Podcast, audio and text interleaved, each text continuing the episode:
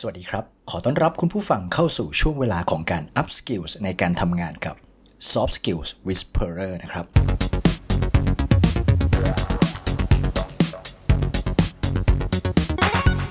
วันนี้คุณผู้ฟังอยู่กับผม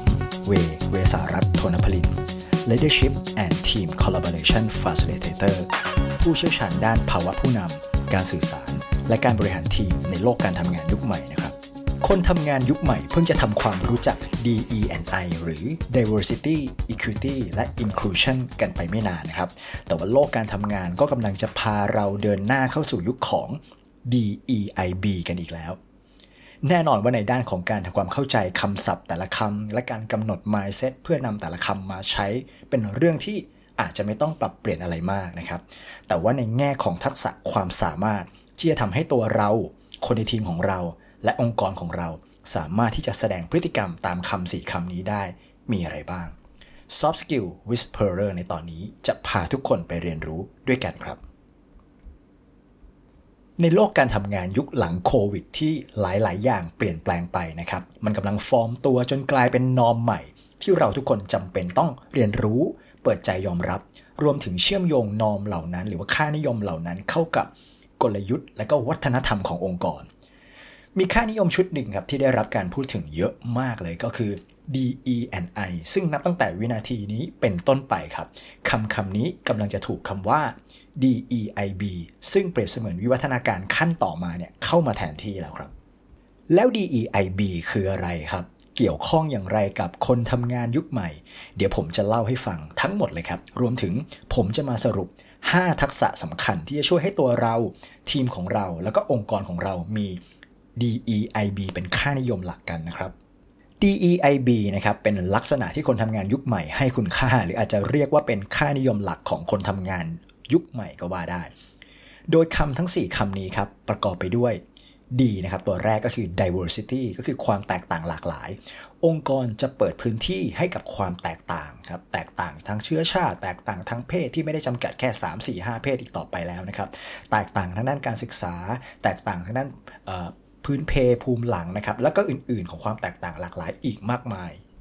ตัวที่2นะครับก็คือ E มาจากคำว่า Equity นะครับก็คือความเท่าเทียมการที่ทุกคนในองค์กรได้รับโอกาสและได้รับการปฏิบัติอย่างเท่าเทียมกันในฐานะมนุษย์คนหนึ่งนะครับแล้วก็มีการจัดสรรทรัพยากรที่เหมาะสมกับบทบาทหน้าที่ของคนคนนั้นด้วยครับมาดูตัวที่3นะครับก็คือ I มาจากคำว่า Inclusion นะครับก็คือการมีส่วนร่วมมันคือการเปิดพื้นที่ให้คนได้คิดได้ตัดสินใจได้แสดงความคิดเห็นอย่างมีส่วนร่วมในเรื่องที่เกี่ยวข้องและเหมาะสมกับคนคนนั้นนะครับเพราะว่าถึงยุคปัจจุบันเราก็คงจะเข้าใจกันดีว่าหมดยุคของการ Command and Control สั่งการโดยไม่ถามพนักงานอีกแล้วครับมาถึงตัวสุดท้ายนะครับก็คือตัว B นะครับมาจากคำว่า Belonging นะครับซึ่งเป็นตัวใหม่ล่าสุดที่ถูกเพิ่มเข้ามามันคือความรู้สึก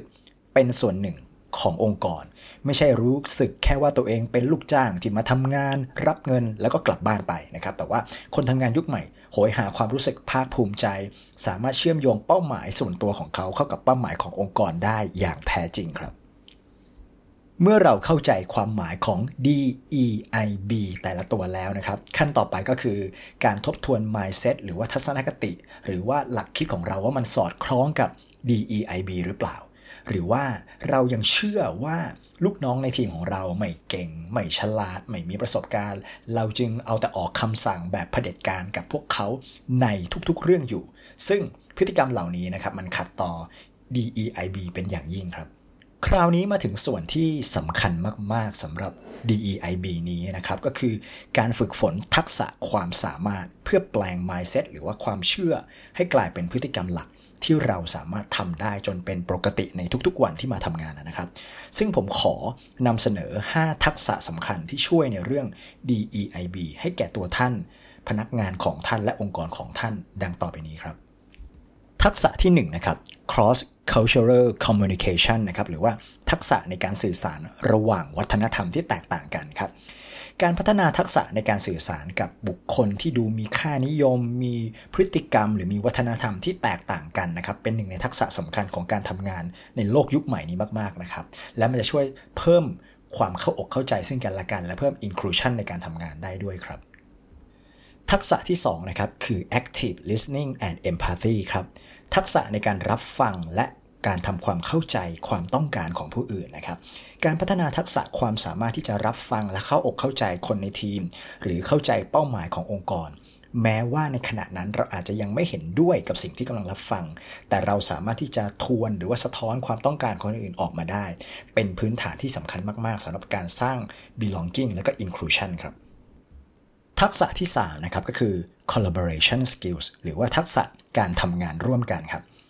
การสร้างทีมที่สามารถทำงานร่วมกันได้อย่างมีประสิทธิภาพ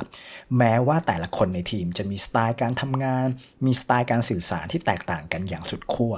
แต่คนทุกคนสามารถที่จะไว้วางใจกันสื่อสารกันอย่างชัดเจนและสนับสนุนการแบ่งปันความรู้และทักษะทางวิชาชีพให้แก่กัน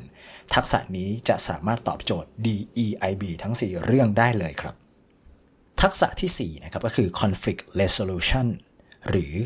Diversity Management นะครับทักษะการแก้ไขความขัดแย้งและการจัดการความแตกต่างการพัฒนาทักษะในการจัดการและก็แก้ไขข้อขัดแย้งที่เกิดจากความแตกต่างภายในทีมหรือภายในองค์กรโดยยอมรับความแตกต่างและร่วมกันค้นหาจุดร่วมหรือความต้องการที่ตรงกันได้ก่อนจะมาค้นหาทางออกร่วมกันนะครับสามารถตอบโจทย์เรื่องของ Diversity และก็ Equity ได้ด้วยครับและทักษะที่5นะครับทักษะสุดท้ายคือ Networking Skills ครับทักษะในการสร้างเครือข่ายนะครับการพัฒนาความสามารถในการสร้างเครือข่ายที่แตกต่างหลากหลายนะครับโดยการมีเป้าหมายเพื่อสนับสนุนการเรียนรู้การสร้างโอกาสทางอาชีพที่เท่าเทียมกันสามารถตอบโจทย์เรื่อง Diversity และ Equity ครับการพัฒนาทักษะทั้ง5เหล่านี้นะครับจะช่วยให้องค์กรมีพนักงานที่มีความเข้าใจซึ่งกันและกันและก็มีประสบการณ์ที่แตกต่างหลากหลายกันนะครับและสนับสนุนบรรยากาศในการทำงานที่ Inclusive มีความเคารพกันอย่างเท่าเทียมและส่งเสริมความแตกต่างหลากหลายรวมถึงส่งเสริม Belonging ในการทำงานด้วยครับสุดท้ายนี้นะครับสิ่งที่เราทุกคนควรระมัดระวังให้ดีก็คือโดยปกติแล้วคนส่วนใหญ่มักจะมีความคิดเข้าข้างตัวเองเป็นทุนเดิมอยู่แล้วนะครับคือมักจะคิดว่าฉันมี DEIB อยู่ในตัวมากเพียงพอแล้วฉันมีทักษะทั้ง5นี้อยู่แล้วนะครับซึ่งเป็นความคิดตามปกติที่เราทุกคนควรระมัดระวังครับทางออกสำหรับเรื่องนี้คือการเปิดพื้นที่ให้คนได้ฟีดแบ็กตัวเรา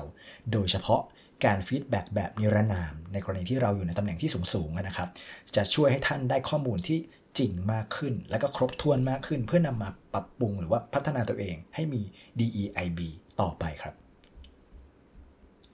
ก็จบไปแล้วนะครับสำหรับเรื่องราวในวันนี้อย่าลืมนะครับว่าเรากำลังเรียนรู้และฝึกฝน skills หรือทักษะไม่ใช่สะสมความรู้ซึ่งทักษะทุกๆทักษะจำเป็นต้องได้รับการลงมือปฏิบัติอย่างสม่ำเสมอเพื่อให้กลายเป็นอุปนิสัยติดตัวของเรานะครับพบกับ Soft Skills Whisperer ในตอนต่อไปสำหรับตอนนี้